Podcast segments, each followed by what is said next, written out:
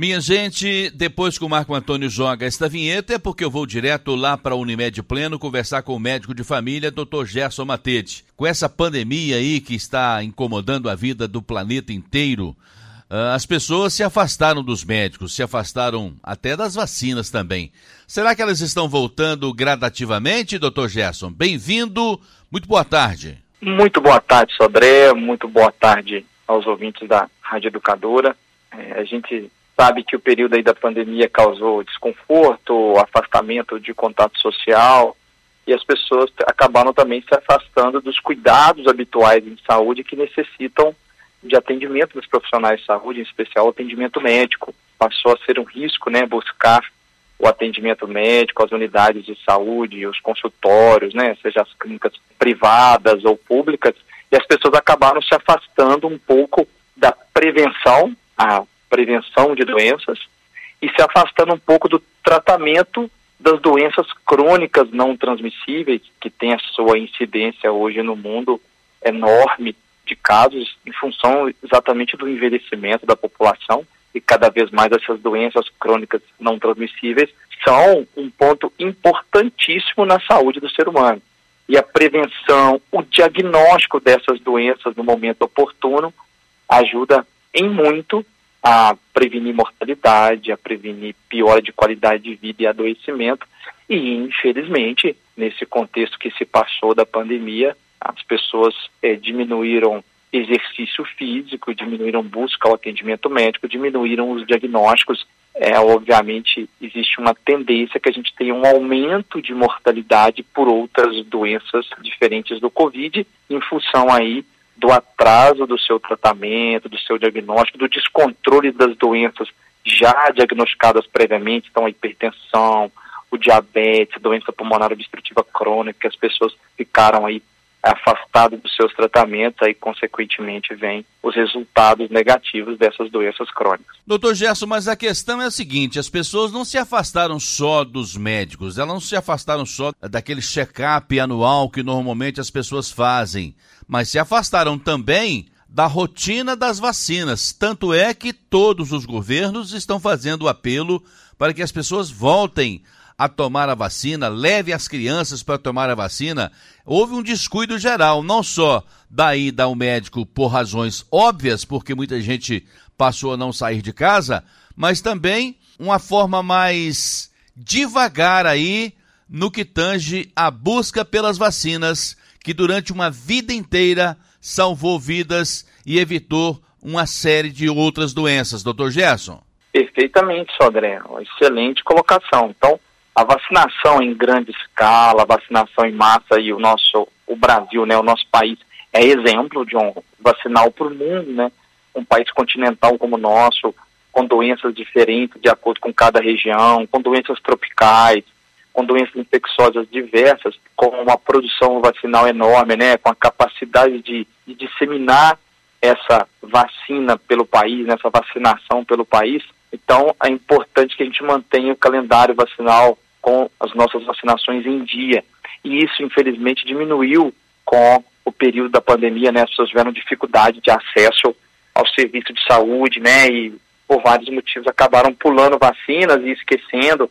Então, está na hora de retomar isso também. Uma excelente colocação sua, Sodré, porque a vacinação mudou a história das doenças na humanidade. A vacinação aumentou nossa expectativa de vida a gente já falou isso algumas vezes aqui no programa, que a expectativa de vida de, de um brasileiro da década de 20, de 1920, 100 anos atrás, era em torno de 40 e poucos anos. Hoje a expectativa de uma mulher em torno de 79, de um homem em torno de 72 mais ou menos, muito em função da redução das mortes por doenças infecciosas.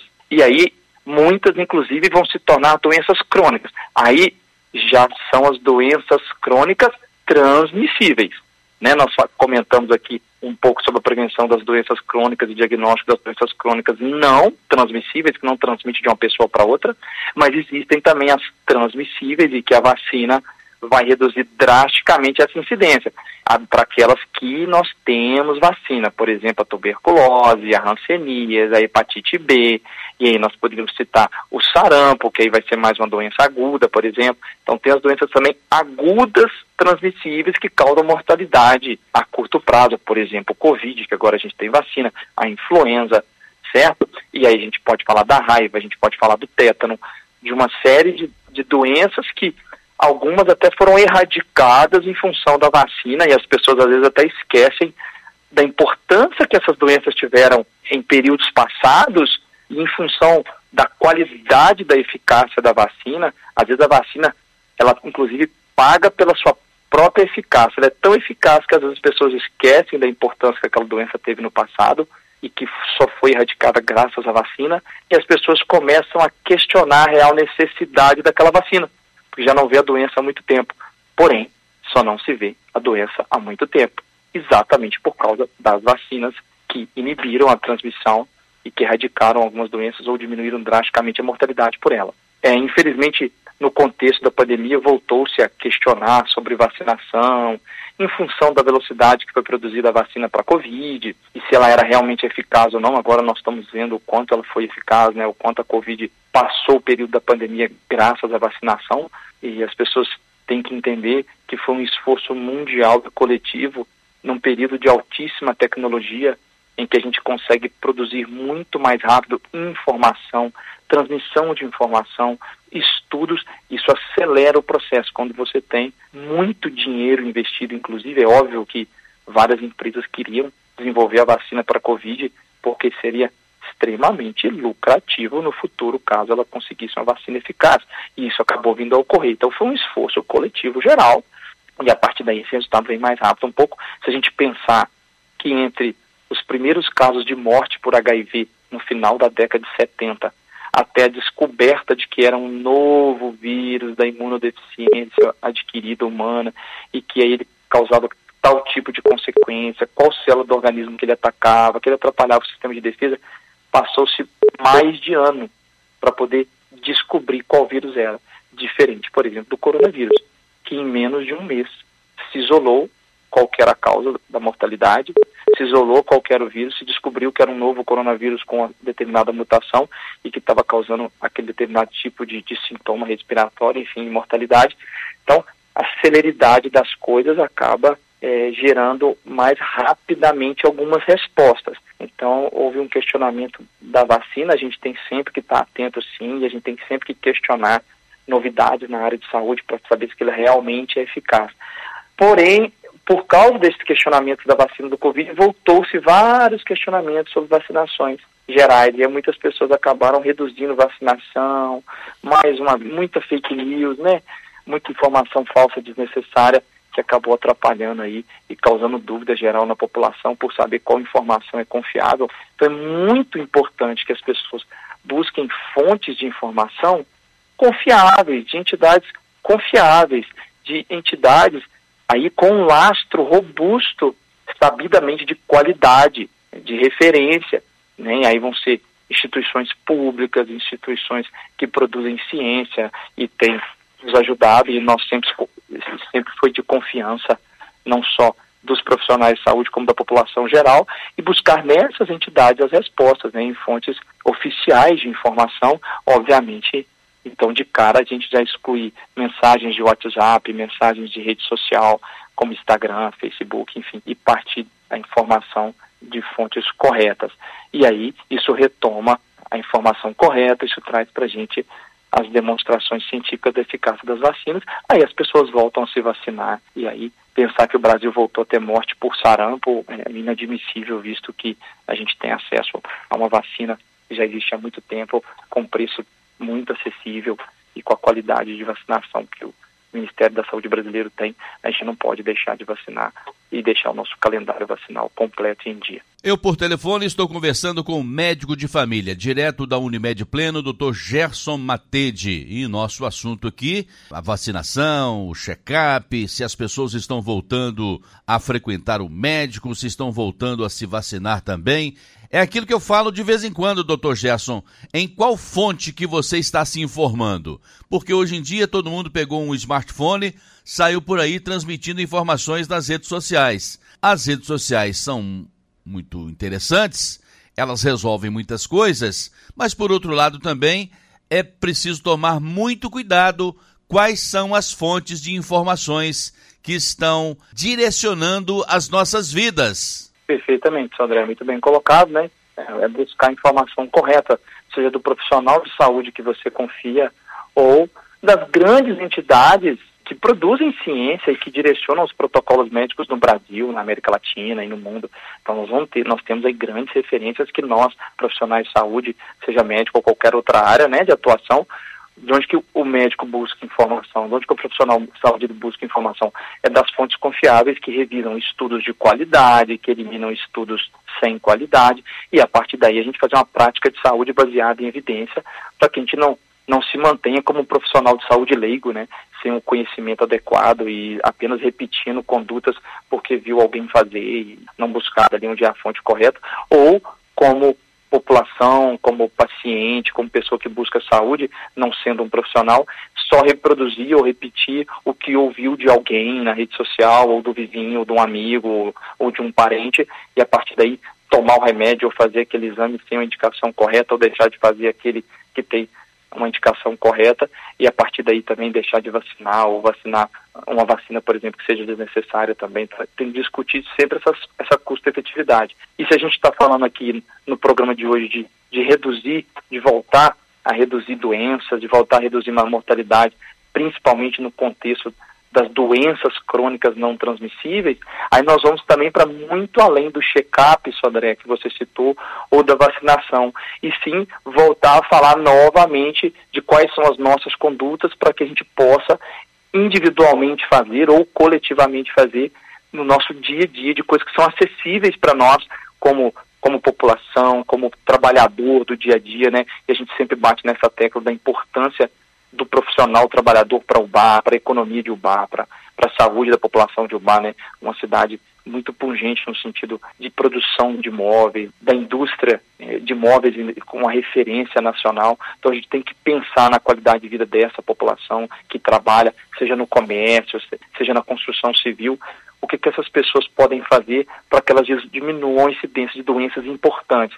E dentre as doenças mais importantes e prevalentes as doenças crônicas não transmissíveis que deixaram de ser avaliadas, deixaram de ser buscadas, tratadas, diagnosticadas. Como exemplo, né, Sodré, a gente pode citar as doenças cardiovasculares, que são a principal causa de morte do ser humano. Então, a prevenção da hipertensão arterial, do AVC, do AVE, do acidente vascular encefálico, do, que é o derrame, da prevenção do infarto, que é a principal causa de morte do ser humano são, é, é o infarto, né, no mundo inteiro e no Brasil também. As doenças respiratórias crônicas que não são transmissíveis, como a bronquite, a asma, a rinite alérgica, o DPOC, a doença pulmonar obstrutiva crônica, o enfisema pulmonar. Poderíamos falar também do câncer, que é a segunda causa de morte no mundo, aí, incluindo todos os cânceres, aí cada um vai ter aí o seu fator de prevenção em relação à alimentação, exercício físico, ingestão de frutas, de vegetais, de legumes, de, de comida não processada, não industrializada, além, obviamente, dos rastreios do câncer que são indicados por idade. Ou a prevenção da osteoporose, a osteoporose em si poderia até não considerá-la uma doença, né, e sim uma evolução de perda de massa óssea. A doença em si vai ser a fratura que ela causa, o problema que ela causa, mas né, vamos aí considerar como uma doença crônica não transmissível, o mal de Parkinson, as doenças degenerativas neurológicas gerais, certo?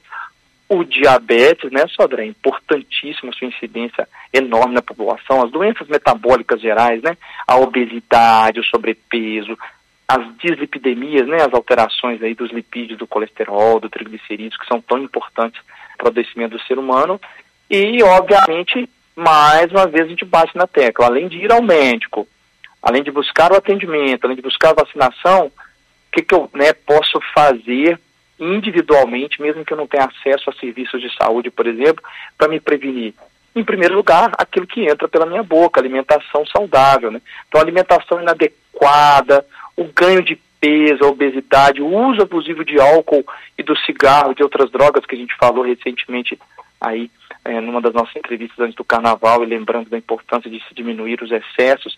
A falta de descanso do indivíduo, né, de sono de qualidade, são os fatores que levam ao desenvolvimento dessas patologias gerais que nós falamos aqui, certo? Hoje, com a indústria e a sua modernização, desde a Revolução Industrial e com os tempos atuais, a grande eficácia na produção de alimentos industrializados, processados, ultraprocessados, que não fazem tão bem à saúde, mas que se barateou muito essa produtividade. Então, muitas vezes, alimentos industrializados estão com, é, com valor abaixo de frutas, legumes e verduras para as pessoas adquirirem. Então, isso também, às vezes, é um fator limitante para que as pessoas se alimentem bem e no período aí pós-pandemia é importante a gente retomar a alimentação saudável, né? Buscar frutas da estação, o que, que, é mais produzido na região de Ubai a gente consegue com preço mais acessível. Isso é uma coisa que a pessoa pode diretamente fazer. Comer mais folha, mais alface, mais rúcula, mais taioba, para citar exemplos objetivos. Aumentar a ingestão de tomate, pepino e verduras gerais, né? Que trazem vitaminas e microelementos e macroelementos de qualidade o arroz e o feijão do dia a dia é importantíssimo. E as frutas diversas que a gente tem na nossa região, da zona da mata, e que tem um acesso mais fácil para as pessoas, pessoas poderem comprar e adquirir, que tem que estar presente no nosso dia a dia. O ideal é de três a cinco porções, se possível seis, de verduras, legumes somados durante o dia. A gente sabe que isso é um, é um ideal que muitas vezes não é atingido, mas quanto mais próximo a gente buscar isso, mais nós vamos ganhar anos de vida. É importante que as pessoas se perguntem o que eu posso fazer em relação ao meu estilo de vida, certo? E o que, que eu posso fazer para diagnosticá-la. As doenças crônicas que podem aumentar a minha mortalidade. Elas aparecem exatamente quando a gente deixa o cuidado da saúde de lado. Segundo a Organização Mundial de Saúde, Sodré, as doenças crônicas são re responsáveis por 63% das mortes no mundo. Isso equivale a mais ou menos 36 milhões de pessoas com doença anualmente. Então é muita gente acometida pela doença crônica. Então a gente tem que diminuir a incidência dessas doenças para que as pessoas vivam mais e com mais qualidade de vida. Doutor Gerson, eu sempre defendo a ideia de que ninguém escapa de um bom diálogo. E o diálogo é o início para corrigir todo tipo de desavença. Mas tem pessoas que, infelizmente, só funcionam na base da pressão. Quem está insistindo aí em não dar a vacina para o seu filho, é bom saber que a qualquer momento essa criança, esse jovem, esse adolescente, até a pessoa adulta que não recebeu a vacina, por exemplo, contra a poliomielite, pode adquirir a doença no futuro, não é, doutor? Sim, algumas doenças, infelizmente, a gente vai retomar a circulação dos agentes causadores caso a gente deixe de vacinar, caso a gente deixe de, de buscar manter o calendário vacinal em dia. E aí, a partir daí, essas doenças podem aparecer, sim, algumas em qualquer idade. Algumas são bem mais prevalentes na infância, outras são mais prevalentes entre os idosos, né? E outras vão ter prevalência também nos adultos jovens ou de meia idade. Então, é importante, sim, manter em dia o calendário vacinal. Por exemplo, a raiva, né, transmitida aí por uma mordedura de, de animal, né, seja animal silvestre, de cachorro gato, animal doméstico, ela tem a vacinação, ela pode atingir qualquer idade, infelizmente a raiva tem a mortalidade de 100%, né? Toda, a gente não vai conhecer alguém que teve raiva e sobreviveu. Se infelizmente evoluir com a doença, a mortalidade é 100%.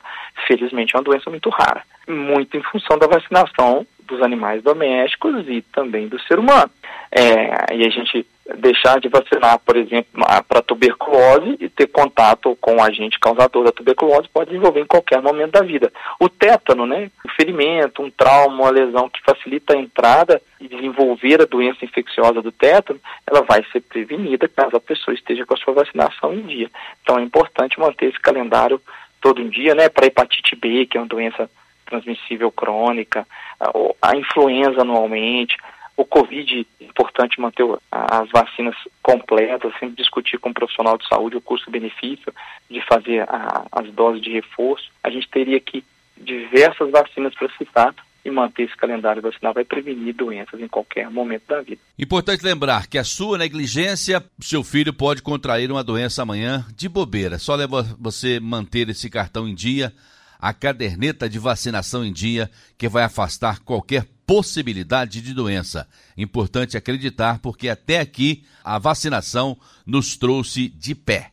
Doutor Gerson Matede falou agora há pouco daquelas opções de, de alimentação e citou a taioba. Fiquei aqui com minha boca enchendo d'água, imaginando aquela taioba com angu, com feijão, tudo fresquinho, feito na hora. Uma delícia. Tô com água na boca aqui, doutor Gerson. Sodrel, né, alimentos naturais, verduras, legumes, né, podem ser extremamente saborosos, né, basta a gente saber como fazê-los, né, e temperar adequadamente, e quanto mais a gente estimula o nosso paladar, mais ele vai acostumando com novos sabores, e a gente, como adulto, vai ser exemplo para os filhos, né, às vezes a gente vai discutir aí com os pais a introdução de novos alimentos quando a criança vai completando seis meses, vai passar do aleitamento materno exclusivo, do leite materno exclusivo, para a introdução de novos alimentos junto com o leite materno. A gente às vezes vai falar sobre frutas, sobre verduras e os pais não comem. Então os pais não estão comendo fruta, não estão comendo verdura. E aí como que nós vamos exigir de uma criança? A criança só aprende de três formas, né, Sodré? Com exemplo, através do exemplo e vendo o exemplo. Não tem outra forma, né?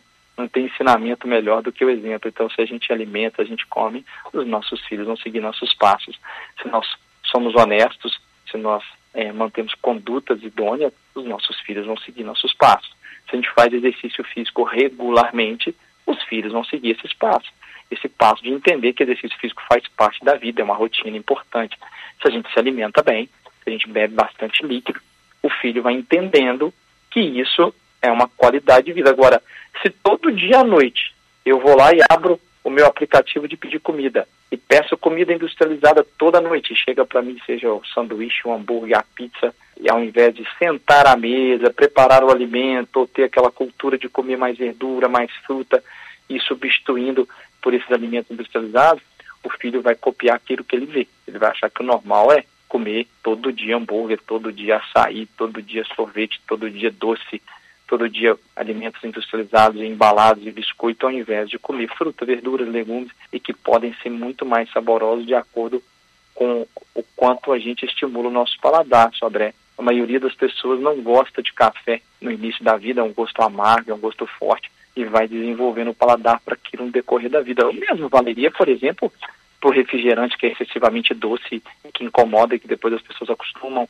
ou para bebida alcoólica amarga, né, seja cerveja ou qualquer outra bebida amarga que as pessoas acostumam, inclusive com a queimação do álcool, acostumam com aquilo, porque não podem acostumar com os sabores das folhas, das verduras e dos legumes gerais. Falou tudo, doutor Gerson. Dr. Gerson Matede, aniversariante do último dia 22, da última quarta-feira, um verdadeiro folião aí na cidade de Viçosa e sempre em destaque nos blocos carnavalescos de Viçosa. Dr. Gerson, parabéns pelo aniversário, muito obrigado pela sua participação conosco aqui no Jornal com Notícia, ainda em ritmo de carnaval, ainda em ritmo de comemoração do aniversário, não é, doutor? É, Sodré, acaba que fazer aniversário no período do carnaval, na infância era ruim, né? Porque a gente estava sempre fora do período escolar e não tinha lá o aniversário na escola. Depois, na, na idade adulta, o risco que a gente corre é apenas de algumas pessoas esquecerem do aniversário porque estão aí se divertindo com o carnaval, mas na última quarta-feira de cinza aí eu é, completei mais uma volta ao sol, é, felizmente com com muita satisfação, com a vida é, muito plena, muito feliz, muito abençoada, não tendo o que reclamar. Foi bom que manteve o ritmo de carnaval mais um pouquinho, né? Quando a gente aniversaria ao finalzinho do carnaval, acaba que de certa forma mantém um pouquinho mais aquela alegria tão característica do carnaval em função da, da comemoração do aniversário. Muito obrigado, Fio Sócrates. Com a tal de rede social hoje, ninguém esquece mais, doutor Gerson. Aqui, muito obrigado então pela sua participação conosco aqui no Jornal em Dia com Notícia. Nosso encontro marcado aqui para a semana que vem, combinado? Eu que agradeço, Sodré, e está marcado para a semana que vem para a gente continuar aí falando um pouquinho sobre as doenças crônicas não transmissíveis, sobre o retomada da, da condução da saúde, das prevenções de acordo com cada idade, com cada doença mais comum, para a gente lembrar aos nossos ouvintes da importância que é o cuidado geral com a saúde, aquilo que a gente pode fazer individualmente e coletivamente.